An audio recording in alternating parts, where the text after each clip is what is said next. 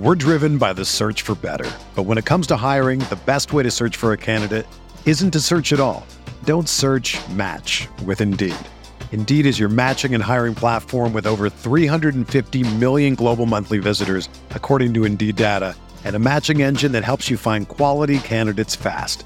Ditch the busy work. Use Indeed for scheduling, screening, and messaging so you can connect with candidates faster. Leveraging over 140 million qualifications and preferences every day, Indeed's matching engine is constantly learning from your preferences, so the more you use Indeed, the better it gets.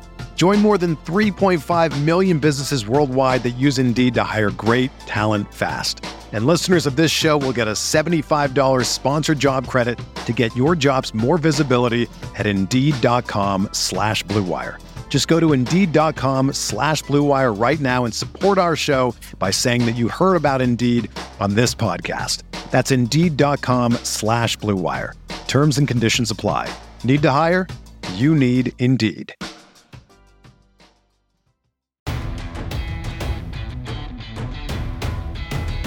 The Chicago Bears select.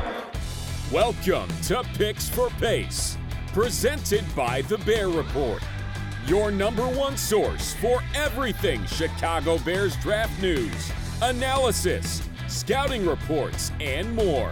Presented by Blue Wire Pods. And now, making their way to the podium, Andrew Freeman and Usaid Koshal. Welcome to Picks for Pace, a Chicago Bears draft podcast presented by the Bear Report and Blue Wire Pods. And Usaid we are recording this episode on Wednesday, 20, January 26th. And, you know, let's not avoid this here. Let's just get to this right away because uh, we had some interesting breaking news a couple days ago before this podcast. The Bears have a new GM now, Ryan Poles from the Kansas City Chiefs uh, taking the job as general manager for the Chicago Bears here. And it looks like we might have a name change coming in here. Uh, we were we've been picks, picks for pace for the last couple of years here on this podcast. How does picks for Poles sound? Usaid. How you doing today, man? Well, I'm doing great first off, but I also think it was a seamless transition. So thank you to the Bears organization for making this easy for us. I know that you know, we revived this podcast back during the 2020 season. I know you had started Picks for Pace originally, and then Alex kind of stepped away, and then you're like, hey, I want to get this going again. Then I kind of signed on, and you know, it was awesome having that name for basically a year and a half or about like two full seasons almost. You know, really cool going through the entire 2021 draft cycle with the name picks for pace. But yeah, you know, sometimes things have to change. And this is just one of those scenarios and instances where things had to change. So I'm excited to move forward and do this for another year with you, man. Yeah, absolutely. Uh, change is inevitable in all phases of life, but especially the NFL and everything going on in the league right now. Uh, and certainly, it's gonna it's gonna take a little bit to get used to picks for Poles. I, I've gotten so used to our intro here, picks for pace that it's to be probably a tough transition. I'm probably to have to have uh, a couple of intros over the next few episodes. Having a hard time transitioning to picks for Poles, but you know it's an exciting time for Bears fans here. And you know, let's just get into talking about Ryan Poles here. Usaid, you know, Ryan Poles going over his background here with you know the Kansas City Chiefs. You know, Ryan Poles. First of all, the the first thing to know about Ryan Poles is that he started off as a Bears player, an undrafted uh, free agents of the Chicago Bears, an offensive lineman for Chicago Bears for one season, but know he he spent the last 13 years with the Kansas City Chiefs in that organization over there, climbing the ranks um, in their personnel department. He started off um, as a player's personnel assistant in 2009 before working with the college sc- scouting department as an administrator uh, for a few years there, and then eventually moving his way up to director of college scouting in 2017 assistant director of player personnel in 2018, and then in this past season in 2021, executive director of player personnel. So a meteoric rise for a young guy, still 36 years old, Ryan Poles. Uh, the Bears, you know, they're going back to the young mold of a young GM uh, to lead the franchise here. And, you know, based off his background, Usaid, you know, what are your thoughts on this hire? Do you think the Bears got this right? Well, I, you know, look, my thoughts are very simple. Is that the hire looks great on paper, but then again, every single decision that you make in the NFL, it's been proven time and time again that you're not really going to see the effects of that decision until three, four, five years down the road. Now, on the surface, it does look like the Bears got a true home run hitter because I want to flash back to the last time the Bears hired a general manager in 2015 with Ryan Pace. And if you look at Ryan Pace, I mean, he had basically come up under only one general manager and really worked alongside just one head coach. That was Mickey Loomis and Sean Payton. Ryan Poles is different in the sense that he outlasted the Scott Pioli era. He was there for John Dorsey. He kind of basically came up in the organization alongside Brett Veach. And then you just factor in what Andy Reid has built and then the amount of turnover that the Chiefs have seen on the coaching staff. And Ryan Poles has certainly had a front row seat to all of that in terms of the continuity that's taken place. I know Doug Pederson was in Kansas City for some time, and then you had Matt Nagy work his way up the ranks, both under Andy Reid. And then on the defensive side of the ball, too, I know that in 2018, when the Chiefs got eliminated from the playoffs in the AFC Championship game, what happened is the very next day, the Chiefs went ahead and fired defensive coordinator Bob Sutton and placed replaced him with Steve Spagnuolo. And so ultimately, when we look at this, Ryan Poles is kind of seen firsthand. And he's, by the way, I should mention this too. He's one of the few GM candidates out there that got an opportunity to interview that has had a first class seat and a front row seat, basically, as to how you go about building a championship team. And that really should mean a lot to the Bears organization as well as just the fan base. Because let's be honest about something. I mean, the Chiefs under Alex Smith and John Dorsey with Andy Reid, they were a good team, but the reason they became a championship team is because of the drafting of Brett Veach and because of the acquisition of Patrick Mahomes. And so ultimately, Poles is seeing how you build a winner in the NFL and a consistent one too, because the Chiefs have been the top of the AFC since 2018 at this point. You know what? That should mean a lot. So I really like the hire, but then again, it's a decision that you can't fully judge until a couple years down the road.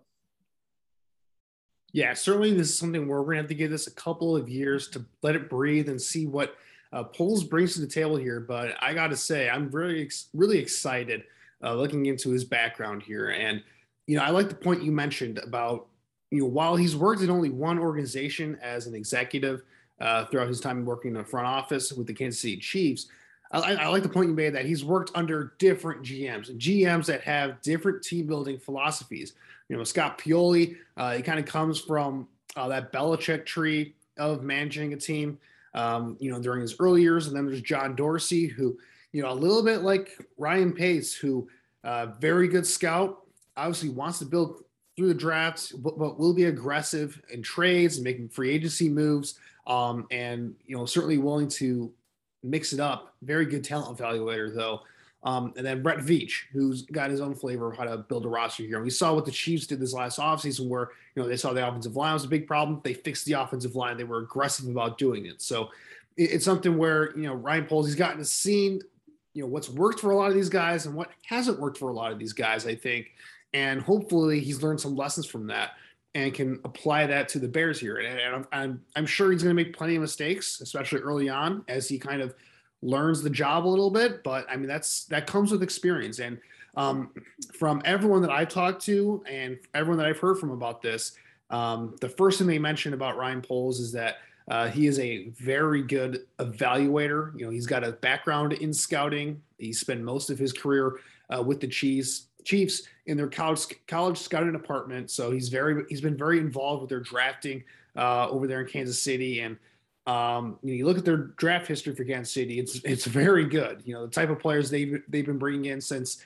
uh, Poles has been there. Uh, I mean, Patrick Mahomes is obviously acquired during that time. Tyreek Hill, Travis Kelce, pretty much their entire core of their entire core of this current team, but really that entire core of their team before Patrick Mahomes got there, where they were in the playoffs every single year.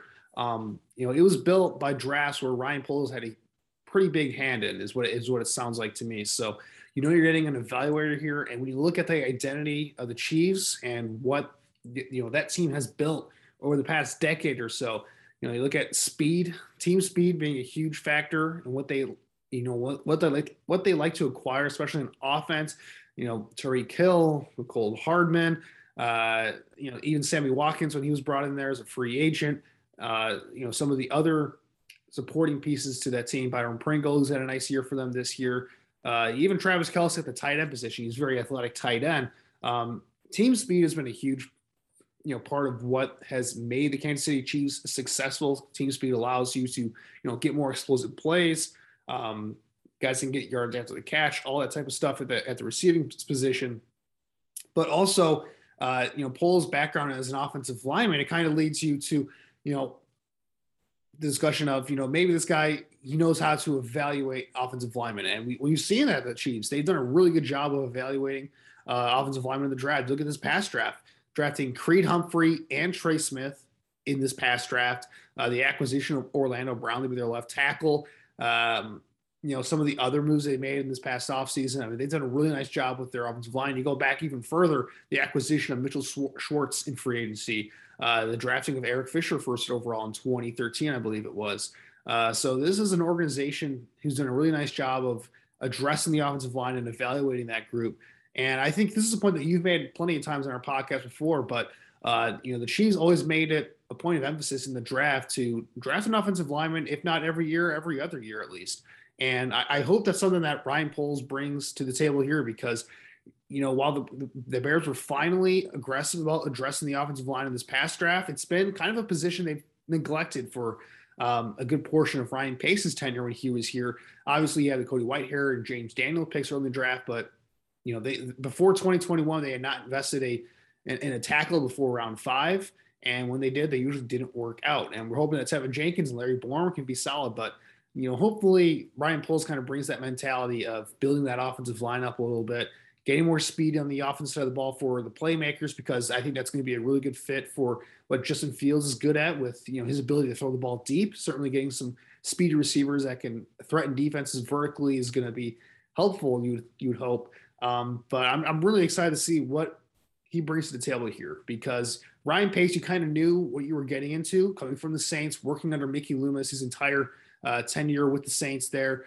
You know, the Saints been notorious for the way that they kind of play around the cap, pushing money into the future, you know, trading up all the time in the draft, being aggressive there. And that's kind of what we saw with Ryan Pace. He didn't quite go to the extremes that we see in New Orleans with the cap in terms of just pushing money down the road constantly um, which is you know New Orleans going New Orleans is going to finally pay for that this offseason, I think, over the really over the next two off seasons with the way they managed to cap over the past decade or so.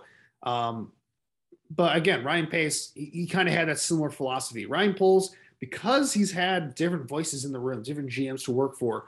I'm really curious what he's going to bring to the table and what his style or preference for building this team is going to be.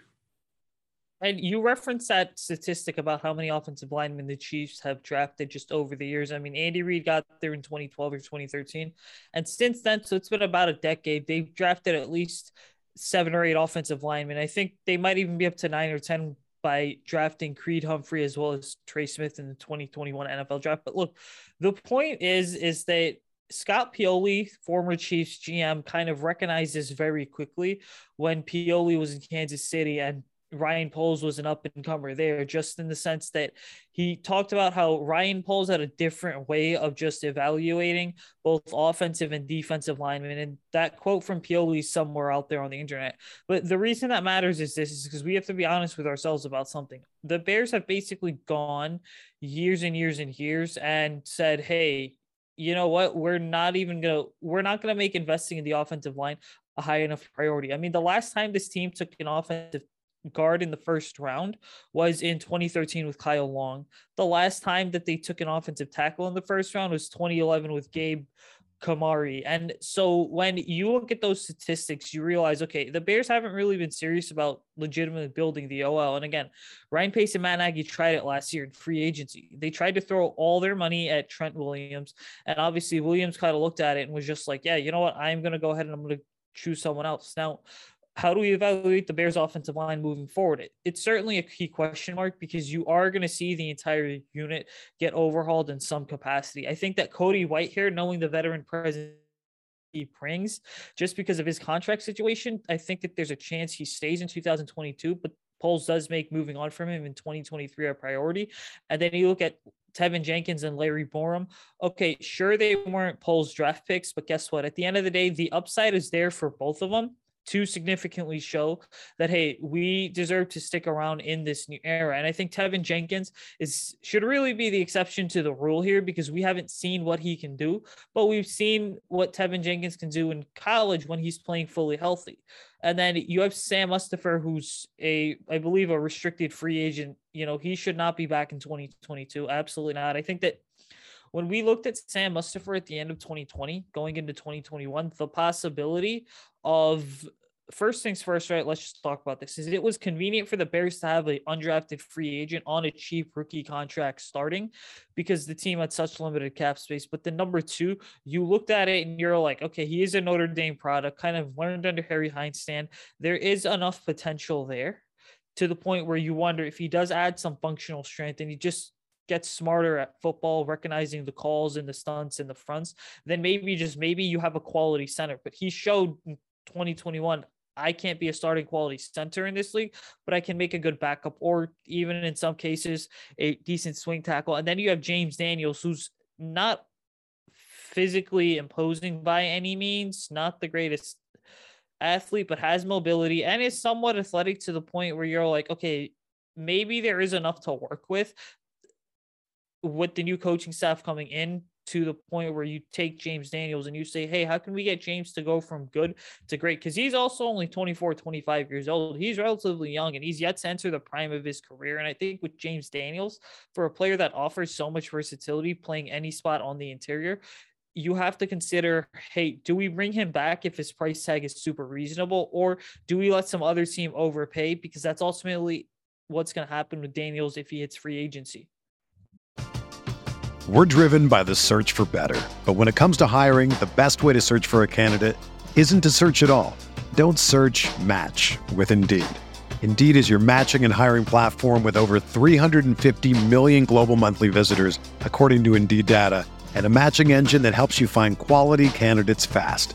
Ditch the busy work. Use Indeed for scheduling, screening, and messaging so you can connect with candidates faster. Leveraging over 140 million qualifications and preferences every day, Indeed's matching engine is constantly learning from your preferences, so the more you use Indeed, the better it gets. Join more than 3.5 million businesses worldwide that use Indeed to hire great talent fast. And listeners of this show will get a $75 sponsored job credit to get your jobs more visibility at Indeed.com slash BlueWire.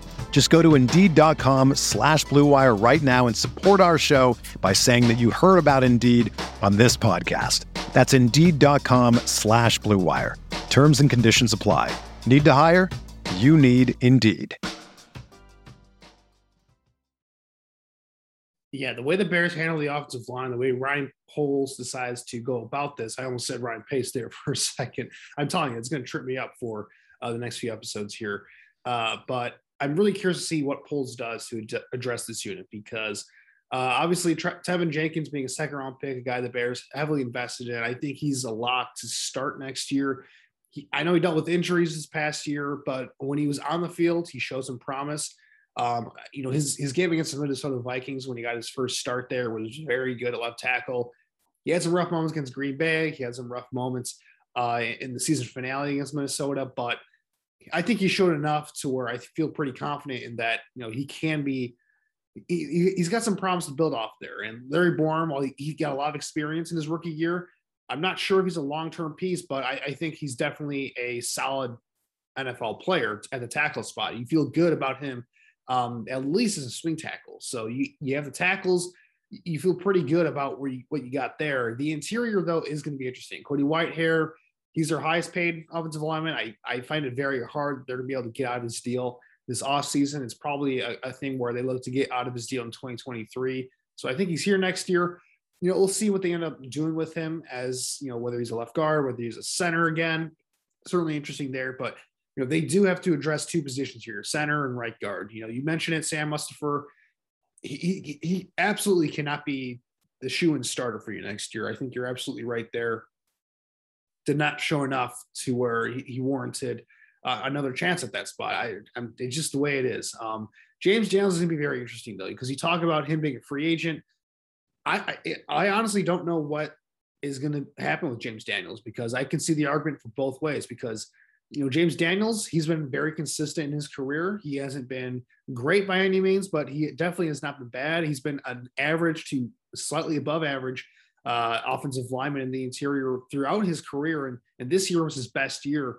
Um, I, I, felt like by a pretty wide margin. He was healthy the entire year. He he, was, he held up in pass protection for the most part. Um, some nice things in the run game like you said, he's not a mauler by any means. He's a very good athlete. He's versatile, can play all three positions. Um, but it's also the matter of you know the cap is rising. It's going to be rising quickly over the next couple years.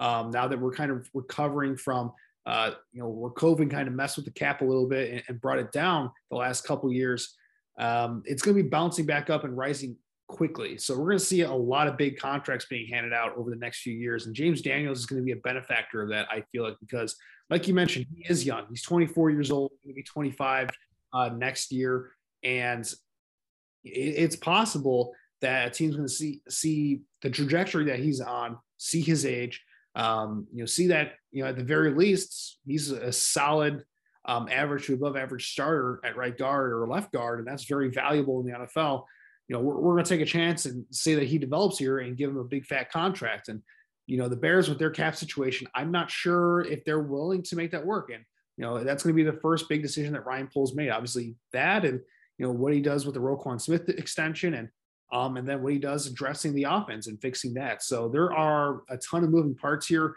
But I think the first big decision that Ryan Poles is going to have to make, and something we'll uh, touch on briefly here uh, before we move on to our next topic, is who's going to be the head coach for the Bears. So we got the GM solid for the head bear for the Chicago Bears now, um, and that's very exciting. I, am definitely looking forward to see what Poles does, but you know the head coaching position is where things get dicey here because. Uh, you know, just today we just got news that the Bears they've completed interviews with Matt Eberflus, defensive coordinator for the Indianapolis Colts, who we we talked about a little bit here in this podcast, and Dan Quinn, defensive coordinator for the uh, Dallas Cowboys. Um, it's been rumored that Ryan Poles is a big fan of Dan Quinn. There was some speculation that Dan Quinn could be hired as soon as today. Um, so, you know, that's something to keep an eye out here. Um, it's also Jim Caldwell also got an interview with the Bears, I believe, yesterday, or it might have been earlier this morning. Uh, Jim Caldwell got an interview for the head coaching position. So those are the three main candidates right now, and we've, we've yet to hear any other names to expand that list. Now, the fact that we've heard no news on hiring today leads me to believe that uh, they're going to look to expand their list maybe a little bit, maybe get another name or two, maybe a, a Brian Daboll, maybe a Brian Flores that Ryan Poles will want to come in and talk to, maybe a Nathaniel Hackett if he doesn't get the Denver Broncos job, but it sounds like uh, he might be getting the job there. Um, so, first of all, Usaid, you know, what are your thoughts on Ryan Poles and this head coaching discussion here? Because that's going to be the big domino, the first big domino to fall here with the decisions uh, that he makes and what to expect from his regime and what he wants to do with this Bears franchise. Well, there's a lot that goes into this process too, because in the past, kind of what's happened is the Bears have hired the general manager, and then George McCaskey, Ted Phillips have come in and said, "Hey, you know what? You're the new GM now, but we're gonna be here as essentially a support system because we want to have a say in this decision. What's interesting about this is that this is all Ryan Poles' decision. So the Bears must have really seen something in Poles if they are giving him complete autonomy to select the next general manager. Now, I think when you look at this situation, you know, Jim Caldwell is a candidate that interviewed, I believe, on Tuesday, the 25th.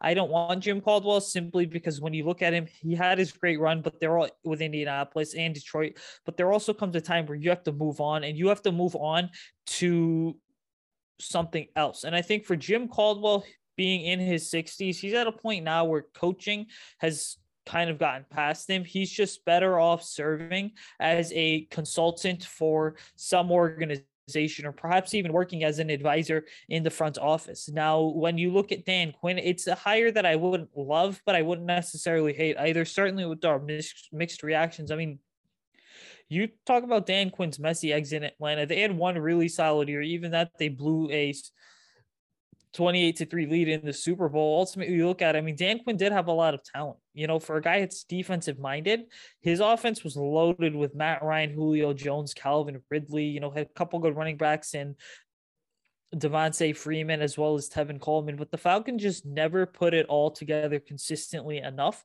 to really warrant being labeled a consistent championship or contending team. And then you just factor this in too, you know, how many slow starts did Dan Quinn have in Atlanta? You know, there were years where he was like one in five, one in six, one in seven, and then they would end up finishing the season seven and nine. So yeah, they played hard, and Dan Quinn's message got through, but it got through too late for a team. And then you look at Matt Eberflus; he's someone that I've written about for BearReport.com. Eberflus is interesting as a first-time head coach, but then also the big question you would have with him is this: is effectively who are you bringing in to oversee the development of Justin Fields? Is that going to be the responsibility of your offensive coordinator as well as your quarterbacks coach, or how is that entire thing going to work out? Is Eberflus going to play a hand in his development? And then you look factor this into hiring a defensive minded head coach too is what tends to happen with Sean Desai, right? With an offensive head coach, you don't you have that concern, but the concern can also go away if you decide to go ahead and say, yeah, Sean Desai, stick around. We want you here because we believe what you did in 2021 was good, despite not having the real horses needed to win in every race. And then you look at some of these offensive minded head coaches, you know, Brian Flores, Brian Daboll, both have kind of interviewed for the Bears. Daboll, I think, is a really intriguing candidate. But my big issue with him is that while his transition from Josh Allen to Justin Fields would be seamless, Daboll's also put in a decade of coaching and coordinator experience in the NFL compared to Matt Nagy, who had like six to seven weeks as a play caller and really one full season as an offensive coordinator. But the point I'm making with Daboll is that he's overseeing the development of a quarterback who, quite frankly, Justin Fields can consistently be able to emulate. Now, the one thing that does concern me about Brian Daboll, though, is if you watch that Kansas City Buffalo game in the divisional round on Saturday, you clearly saw that there were times where the Bills offense, number one, got away from the running game, which was a consistent issue. And I know there's the whole perception and notion out there. Well, they did rush for over 100 yards a lot of times in the season. A lot of that we have to understand is because the designed run game, not the running backs, the designed run game because Josh Allen has proven to be mobile. But then number two, there's times where Brian Daboll's offenses just can't consistently score, and then they end up falling behind and effectively have to put the game in the hands of their defense. And so that's really my biggest gripe with Brian Daboll. And then Brian Flores, I think, would probably end up being the best head coach hire from this cycle simply because he didn't necessarily get the most fair shake in Miami. There were a couple times where we were basically two seasons the Dolphins were rebuilding. He kind of kept the Dolphins relevant and in the playoff race. He really went ahead and, you know, played an instrumental hand in developing Tua Tagovailoa. Now, again, the same question is going to surface: is if you hire Flores, who's overseeing the development of Justin Fields, but Flores is continuously proven he can put together a good, disciplined football team, no matter the level of talent or lack of talent, and that players are going to respect the hell out of him.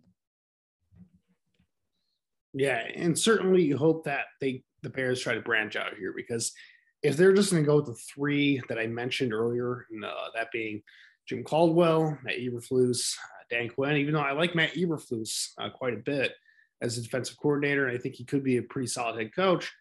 You know, it's still underwhelming when you look at where the Bears are at, and I think you nailed it on the head with Eberflus. You know, the main concern is who is going to be the offensive coordinator, who's going to help, you know, with Justin Fields' development. Those are all you know huge unknowns with him right now, and, and the same goes for any defensive uh, head coach.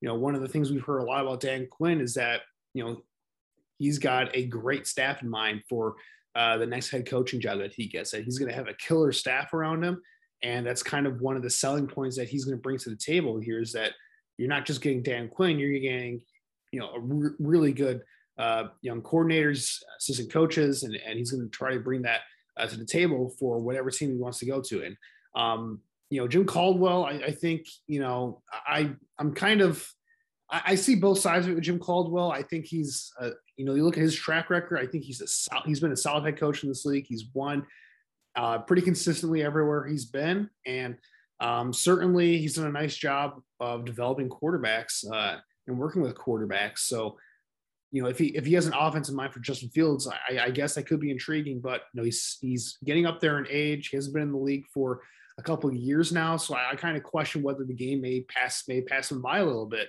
um, at his age and whether you know there's some longevity to worry about there with him. You know, you, for this next head coaching hire, it's very important because you want this to be the guy that you know builds uh, you know sustained success with Justin Fields as a quarterback. I'm not sure Jim Caldwell is that guy. He seems like more of a stepping stone coach where he comes in for a couple of years, kind of stabilize the franchise a little bit, kind of similar to John Fox, if if uh, you ask me. Um, just a little bit of a different flavor, obviously, where John Fox, a really old school conservative, uh, defensive minded coach, where Caldwell is more the offensive guy, but you know, still more of an older guy, uh, nonetheless. But you know, Dan Quinn, I, I you know, is kind of seems like the hot name right now. Um, I'll just say this on Dan Quinn. Um, I, I, think he was very underwhelming um, during his first head coaching stint in Atlanta. And you look at what led to the su- success there in Atlanta. It was not his defenses there. Um, it was the offense, and you know the offense that was built around Matt Ryan, who was there before he got there, Julio Jones, who was there before uh, he got there, and then you know the one big year they got where they had the Super Bowl. Who was the offensive coordinator that year? Kyle Shanahan. And when Kyle Shanahan left, everything kind of fell started to fall apart for the Atlanta Falcons after he left. So you got to give credit for Dan Quinn for bringing in Kyle Shanahan to the mix and giving him uh, that offensive coordinator job. But it's kind of the same thing we talked about with every single defensive head coach is, yeah, even if they nail the offensive coordinator hire, if that offensive coordinator hire, if that offensive coordinator is awesome and leaves for a different job elsewhere to be the head coach, you're, you're kind of stuck. It kind of screws you over a little bit because, you know, that's the architect of your offense. And especially for a young quarterback like Justin Fields, let's say they bring in a young up and coming offensive coordinator pair with Justin Fields over the next two years or so. And Justin Fields, he, he skyrockets. You see his potential really go through the roof here. This, the offense kind of explodes out of nowhere. And, and Justin Fields is playing awesome. Great. Now this guy moves on somewhere else to take a head coaching job. You're kind of stuck there. And, and now you just have Dan Quinn, who um, hasn't proven that you know he can get the most out of the rosters that he's given, especially on the defensive side of the ball, which he's a defensive minded guy. So I have my I have huge concerns with Dan Quinn. But you know, from the sound of it, you know, he's a he's a guy who a lot of players they, they respect him. A lot of coaches love and respect him as well. So it's very possible that he could he could put together a fire staff um, with with the Bears here if he gets hired. So it sounds like Ryan Poles um, likes the guy as well, has a relationship with him already. So I don't know. We'll see what happens with the head coaching discussion here. Certainly, I think you know we will probably get some more news of it next week, and I think that'll be a good time to discuss then you know, who the next head coach of the Bears are going to be when we come back to this topic next week. But for now, Ryan Poles, he's the next GM. And, um, you know, hopefully this is a, a good stepping stone for the Bears here um, as, you know, they get a new GM to pair with their young quarterback. Um, and with that, I think it's a good time to transition to the second topic of today's episode. And um, it's the big one coming up here, Usaid, and that's previewing the Senior Bowl. Um, this is something that's kind of sneaked up on us pretty quickly here. I know we've been so focused on the GM and head coaching search that um, it, it, was kind of tough to find any time to discuss the Senior Bowl, but you know, that's what we're going to do today. So, uh, what we're going to be doing for this um, is just going over some of the key players um, that'll be at the Senior Bowl down in Mobile, Alabama. Uh, practices start next week, and then you have the game next weekend. So, uh, it's right around the corner. Look, really looking forward to it. Um, I, I, was lucky enough to be able to go to the Senior Bowl last year, not able to make it work uh, this time around. But uh, I know a couple of guys on Bears Twitter that are going to be down there in Mobile, Alabama. So uh, we'll definitely be getting some good stuff and updates from them on Bears Twitter from the guys that are going to be down there at the Senior Bowl. Really looking forward to this, Usaid. Um, for our conversation here, let's start off with probably the biggest talking point of this year's Senior Bowl and that's the quarterbacks. Obviously, uh, you know, I'll go with the national team uh, first here. Um, some of the quarterbacks are on this roster, but I mean, you start off here: Desmond Ridder, Kenny Pickett, Carson Strong. I mean, right away, three guys that have first round consideration. Um, if you can go over some of the guys on the American team, I, I believe Malik Willis is on on the American team as well. Um, who, who are some of the guys on the American team to kind of you want to go over for the quarterbacks?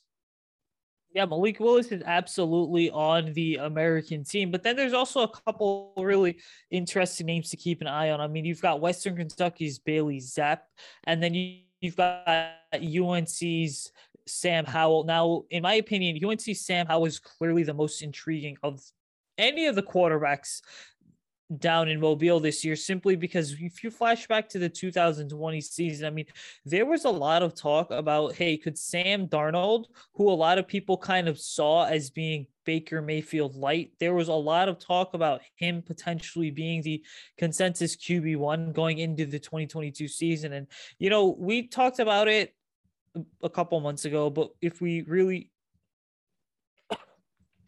sorry, if we really continue to bring it back, right?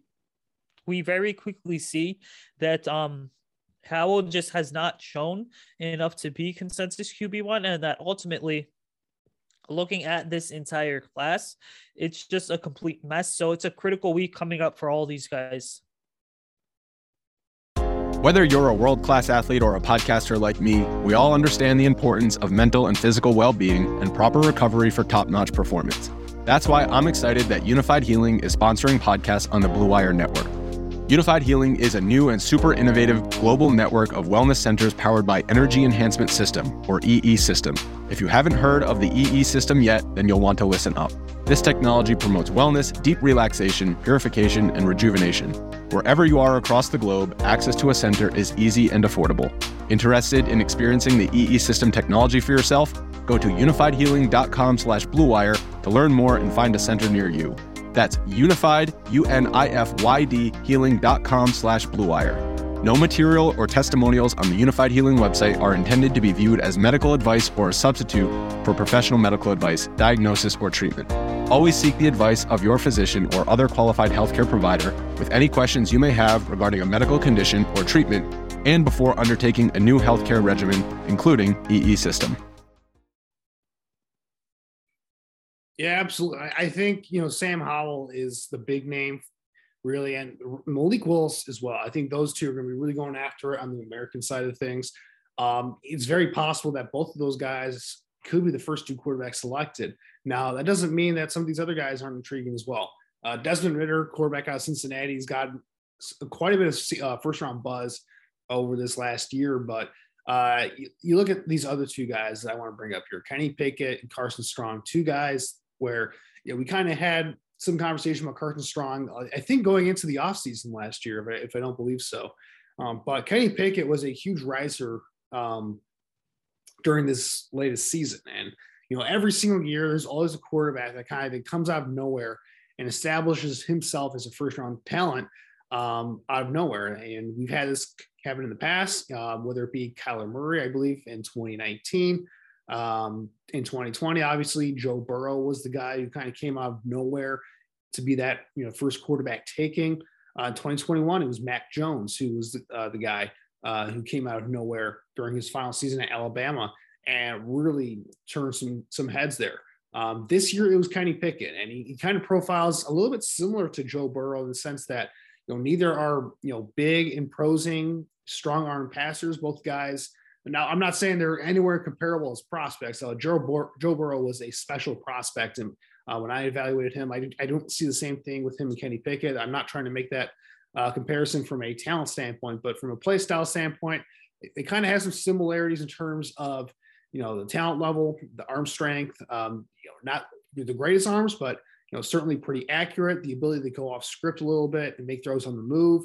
Um, there are some intriguing aspects of Kenny Pickett's game that he can work on here. I think uh, a lot of teams, you know, this will be a good showcase for him because, you know, he's a little bit of a one-year wonder. Uh, he's played, a, he has a lot of snaps at the collegiate level at Pittsburgh, uh, and he kind of put it all together his senior year. So it's something where I think we have to figure out a, you know, was this just, you know, a one-year wonder as a senior where uh, he was able to put it all together, uh, kind of similar to Zach Wilson, where Zach Wilson was kind of pedestrian for most of his career at BYU, you know, show some flashes, but never put it all together. Put it all together his senior year. And we saw his first year as a pro, even though I, I really like Zach Wilson as a prospect, you know, his rookie, his rookie season was rough, uh, especially compared to even compared to some of the other rookie quarterbacks this year. His rookie year was particularly tough for him.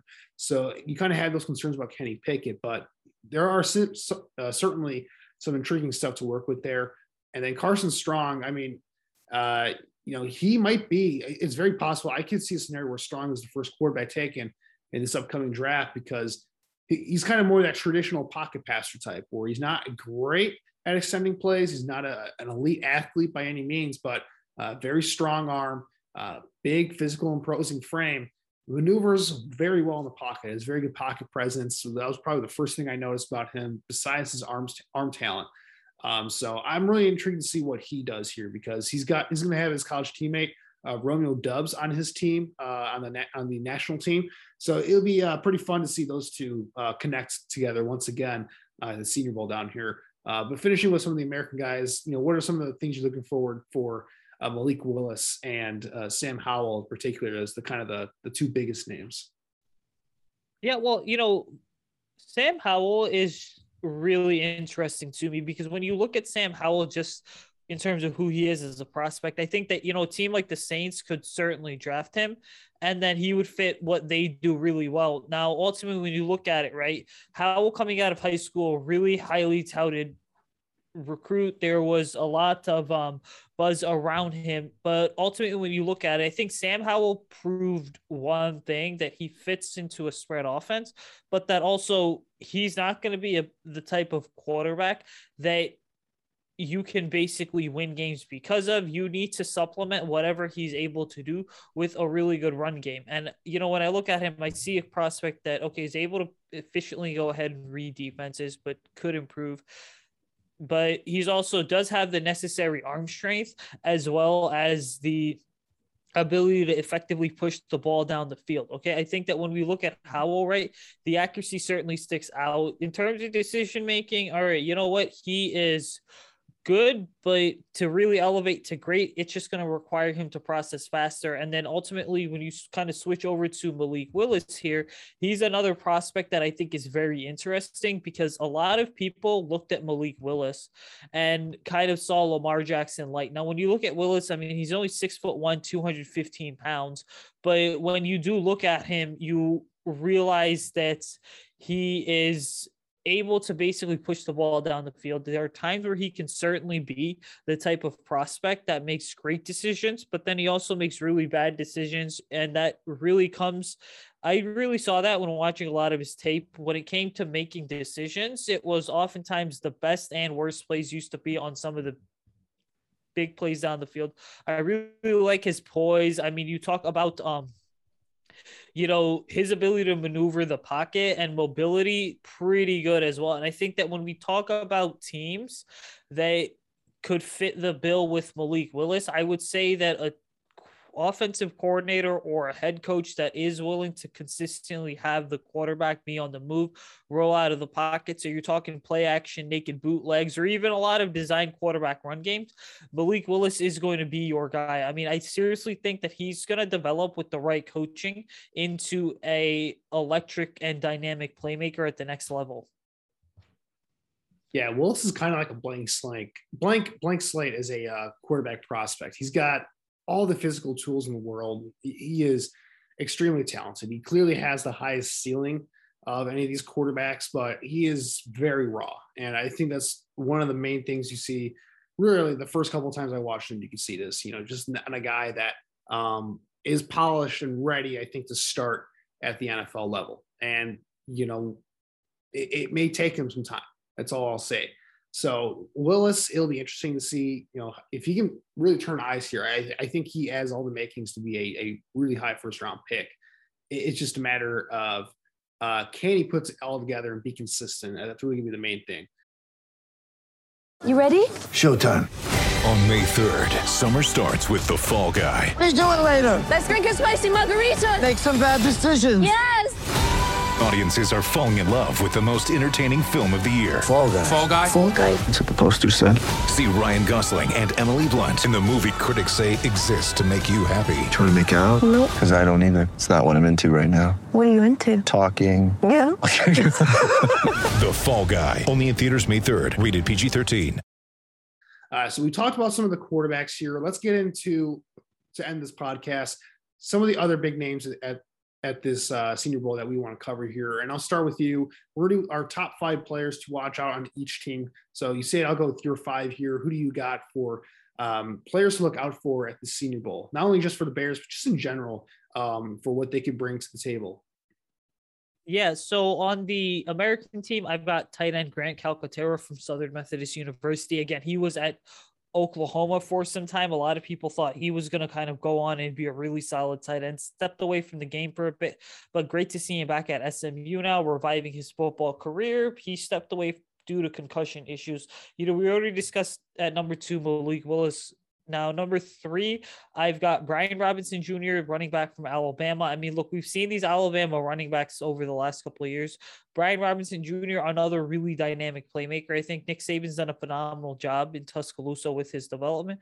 So I think that Robinson Jr. is going to be ready for a running back by committee role, but certainly with the electric playmaker that he is at the NFL level, I would not surprise wouldn't be surprised to see him get featured. Number four, I've got Reggie Roberson Jr., a wide receiver from SMU. Now, he is a really intriguing prospect to me because when I ultimately look at Reggie Rob Roberson Jr., you know, one of the interesting things to keep in mind is that this wide receiver class, just from top to bottom, right? We talk about the big names like a Drake London, David Bell. We talk about someone such as Garrett Wilson, Chris Olave.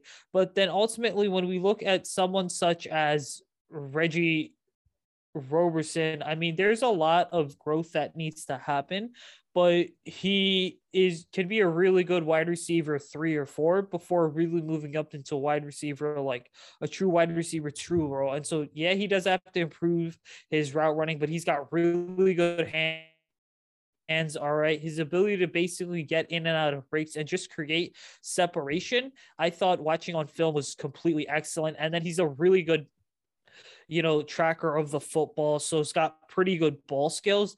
And then, you know, bringing the speed that he does, I think that he can play basically anywhere on the field, right? So being just six foot tall, 200 pounds. You can see him. I can certainly see him playing in the slot. I can see him playing outside too, because I think he does bring that physicality element. And then number five, I've got Dylan Parham, offensive tackle from or I should say offensive lineman from Memphis. He's certainly an interesting prospect because, you know, if you look at Memphis over the last couple seasons, they've primarily sent wide receivers along with um, running backs to the NFL. But then when you talk about Parham, I think, you know, he's one of the toughest offensive linemen in this class. He's able to move. All right. He's got some really good functional strength. And then when you look at the point of attack, right, he really makes an effort to go ahead and impose his will, especially when it comes to getting to the second and third levels at times. And so ultimately, we look at Parham, right? You're getting a prospect that okay may not be the biggest name but it's six foot three about 285 really solid player okay? And someone that i think is to end up being a mid-round steal and then you can't even you know i forgot to totally mention there's a lot of versatility too because when you look at his background on the memphis website you do see that okay he's played some time at left guard as well as left tackle you know played at a right tackle as well. And so ultimately, when you look at that, right, you realize that he's basically the type of player that, you know, you can move inside and outside and he's going to be totally fine. Yeah, certainly some intriguing names there. I think Roberson uh, could have some, you know, it's, it's pretty deep wide receiver class. Roberson's been a guy who's been um, in, in the draft circles for a while here. Is kind of a solid day three, you know, candidate or kind of a day three, a lot of day three buzz for him as a potential steal. So that's definitely someone to look out for. I, I think on the American team, I look forward to. But you know, going to the national team here, there's a couple of guys that really intrigue me. And uh, the first one is defensive lineman Logan Hall out of Houston.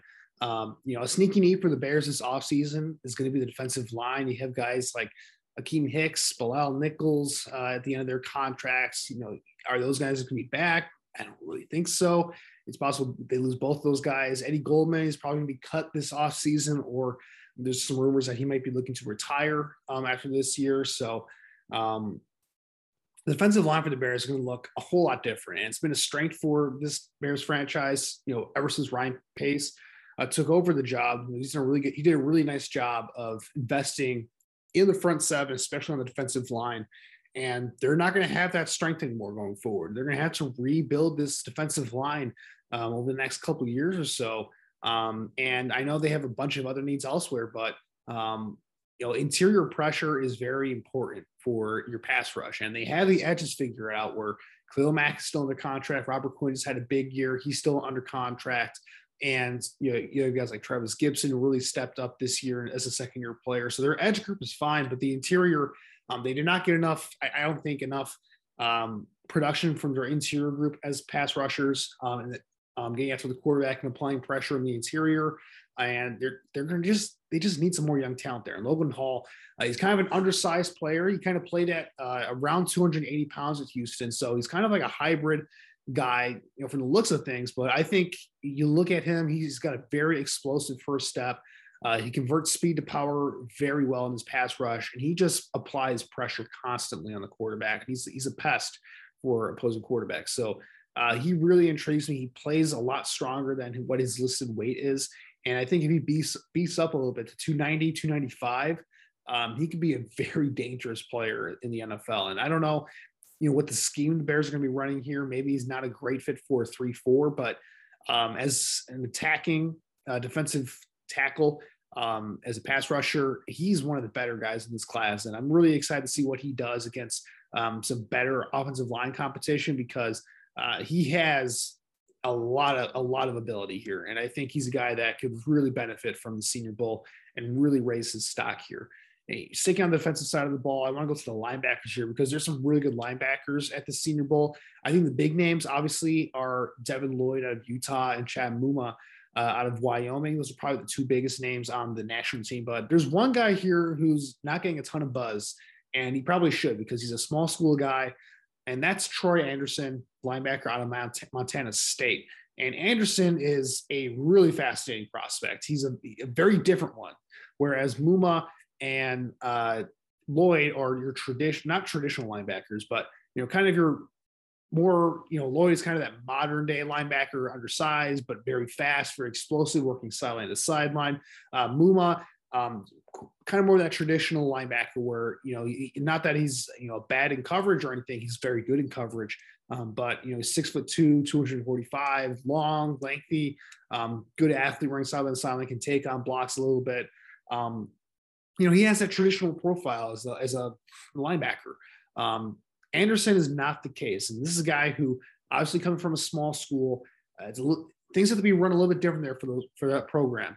Um, and Montana at Montana State, Anderson did pretty much everything uh, for that school. You know, he was a linebacker for uh, that team, and he was the best defensive player. Um, I believe. I think they're they're not Division two. I think they're uh, Division one IA. Um, I forget what, which class Montana State is in, but uh, he was one of the better defensive players in his class. Um, I think he won Defensive Player of the Year for the division he was in. And you know, he's a very athletic player. He's got pro- prototypical size for a linebacker. Uh, I believe at like 6'4, 235, uh, good length, very good athlete. And what's interesting about him is that he got experience on offense as well. He was their primary Wildcat quarterback at Montana State. So he has experience on both sides of the ball. He's very athletic with the ball in his hands. So this is a guy who can kind of be a jack of all trades for you. If you want to bring him in uh, to be maybe develop into a potential starting linebacker, he's got all the tools to be that type of guy uh, once he adjusts to the NFL speed and the size of the game. Um, but if you're looking for a guy who can be a special teams player and you know maybe do a, a, bunch of different roles for you on your football team, he helps out with that as well. So I'm really curious to see um, what he does in the drills at the Senior Bowl. Is he is he just going to be primarily working on his linebacker drills? Or is he is he going to find some time with the running backs a little bit or the fullbacks, um, maybe with the tight ends a little bit? You know, see what he can do because uh, he's got a very intriguing athletic skill set, and you know if, if he can be that kind of versatile, do it all, you know, Taysom Hill type of weapon here with maybe a little bit more talent for the defensive side of the ball as a linebacker. I mean, that's really intriguing for a team early day three, late day two that kind of wants to get that type of player on their football team. Um, moving on to the offensive side of the ball now. Uh, another small school guy is Bernard Raimann out of Central Michigan, offensive tackle. Um, you know, this is a guy who's quickly been rising up draft boards, and it's very possible that he could be a first round pick when it's all said and done. Six foot seven, 305 pounds, good length, really good athleticism uh, for his size.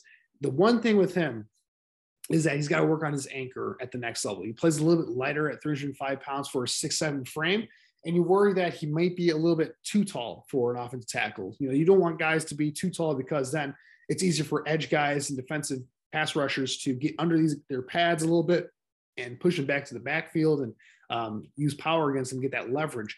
Um, so if he can work on keeping his pad level lower and having a stronger base, stronger core, I think the sky's the limit for this guy because he has really good footwork. He's technically sound in the pass pro, um, very good athlete in the run game, and I, am I'm, I'm really excited to see what he can do here. And there's another offensive lineman I want to bring up as well, going into the interior. Uh, Cole Strange out of UT Chattanooga. Uh, this is a guy who um, I've, I've been getting a lot of buzz from me as a day three pick. I think there's some intriguing stuff that he brings to the table. Um, not the biggest guy in the world, maybe not the most elite of an athlete, but you watch his tape at Chattanooga. Obviously, he's playing at a smaller school, but very technically sound. Um, you know, he just gets the job done, which I really like about him. He r- rarely makes mistakes. Um, he's always in the right position. He does a good enough job of pushing guys out of the way. I, am really intrigued to see what he can do. I'm not sure if he's a bona fide starter, but I, I think he's got a ton of uh, potential to be. He's one of those guys where he doesn't have all the physical tools in the world, but he just he just screams 10 year NFL vet. And you know, I think a team that finds him on day three of the draft is going to be very happy with the results because he just has um, he has tenure vet written all over him. That's all I'll say about him because uh, there's just there's an intriguing skill set that he offers as an offensive uh, guard. And then the last player that I'll bring up here before we close things out is a wide receiver. It's a very deep wide receiver class this year. Uh, Christian Watson out of North Dakota State, wide receiver. Um, you know, he's been a guy who had a lot of experience working with Trey Lance, if you remember, um, at North Dakota State when Trey Lance was over there um, a couple years ago. Um, he was Watson was Trey Lance's number one target during his time at North Dakota State. You know, he's six foot five, extremely good speed, um, has deep threat ability at that size, but also you know fairly technically sound as a route runner as well, despite coming from a small school. Watson, he's got a, a very intriguing skill set and tool set to his game. And um, again, small school, so I, am not sure if he's going to be getting a lot of buzz here, but you know, he was the most dominant offensive weapon at his level of competition, the FCS. And um, it, we'll see if it translates uh, here because I think you know the Senior Bowl is always a very good showcase for these wide receivers, especially in the one-on-one drills. I would not be surprised if Watson really lights it up here in the one-on-one drills and and shows that you know he's kind of considered like a late mid to mid uh, day three pick right now. I think it's possible he could be getting some buzz as a late two late late day two guy uh, when it's all said and done after the Senior Bowl. All right, well I think that's going to wrap it up for us here at picks for Poles. I almost said picks for pace again, but picks for Poles. I gotta get used to saying it. Um, we're gonna make sure to get a new logo out for um, you know our, our team here, a new branding name. Um, hopefully a new intro at some point for our podcast. But for now, it's it's gonna be a little bit weird as we go from picks from picks for pace to picks for Poles. Um, make sure to give us a follow on Twitter. We've already changed our name on Twitter to Picks for Poles, so make sure to follow us there. And you know, for all of our updates when it comes to the Senior Bowl coming up next week and uh, this entire draft cycle, uh, make sure to keep an eye on that. Uh, said, where can our listeners find you on Twitter and find your work at the Bear Report? Yeah, guys, so you can follow me on Twitter at Usaid Koshu. You can check out my work on the Bear Report. I promise you right now, as we make this change for the podcast to a mini rebrand, that that's one thing that's not going to go ahead and change is our Twitter handles you know, and then just make sure you've got like tweet notifications, things like that on, guys. I mean, we personally at Bear Report, you know, just been killing it with the updates. Myself, Andrew, our publisher, Zach Pearson, we've got a really strong, dedicated team. And, you know, we really want to make this off season now that we have the GM in place along with the head coach, which is coming soon, hopefully over the next couple days here. We just want to make, you know, Bear Report everyone's premier destination for all things Bears. Yeah, absolutely. It's going to be a busy time for us here. We have some guests lined up, um, whether it be NFL prospects, whether it be um, other guests for the Senior Bowl coming up. Uh, keep an eye out, Bears fans, because we got a lot coming here uh, shortly for picks for Poles. And as for me, uh, where you can find me on social media, you can follow me on Twitter at AGFreeman25. You can find my work on the Bear Report as well. I got an article coming up going over some of the bigger names that we kind of discussed today for the Senior Bowl. Keep an eye out for that as well on the Bear Report and pretty much all of our Senior Bowl coverage. Going to be doing a lot of that over the next couple weeks or so. Uh, so I, I want to thank our listeners for tuning in to us today. Um, it's you know it's an exciting time, Bears fans. We have a new GM. Maybe by the time we get back here, we have a new head coach coming in uh, soon. So uh, looking forward to all that coming up. It's it's it's going to get crazy here because we have the Senior Bowl coming up this week, and then from there, and we're full go on the draft here coming up. So it, it's going to be it's going to be a lot of fun. Uh, thank you for tuning us for us today. Make sure to continue to uh, follow us here as we go through this draft process, and uh, we'll see you guys next week. Have a great weekend, everybody, and bear down. When you need mealtime inspiration, it's worth shopping Kroger, where you'll find over 30,000 mouthwatering choices that excite your inner foodie. And no matter what tasty choice you make, you'll enjoy our everyday low prices, plus extra ways to save, like digital coupons worth over $600 each week. You can also save up to $1 off per gallon at the pump with fuel points. More savings and more inspiring flavors make shopping Kroger worth it every time. Kroger, fresh for everyone. Fuel restrictions apply.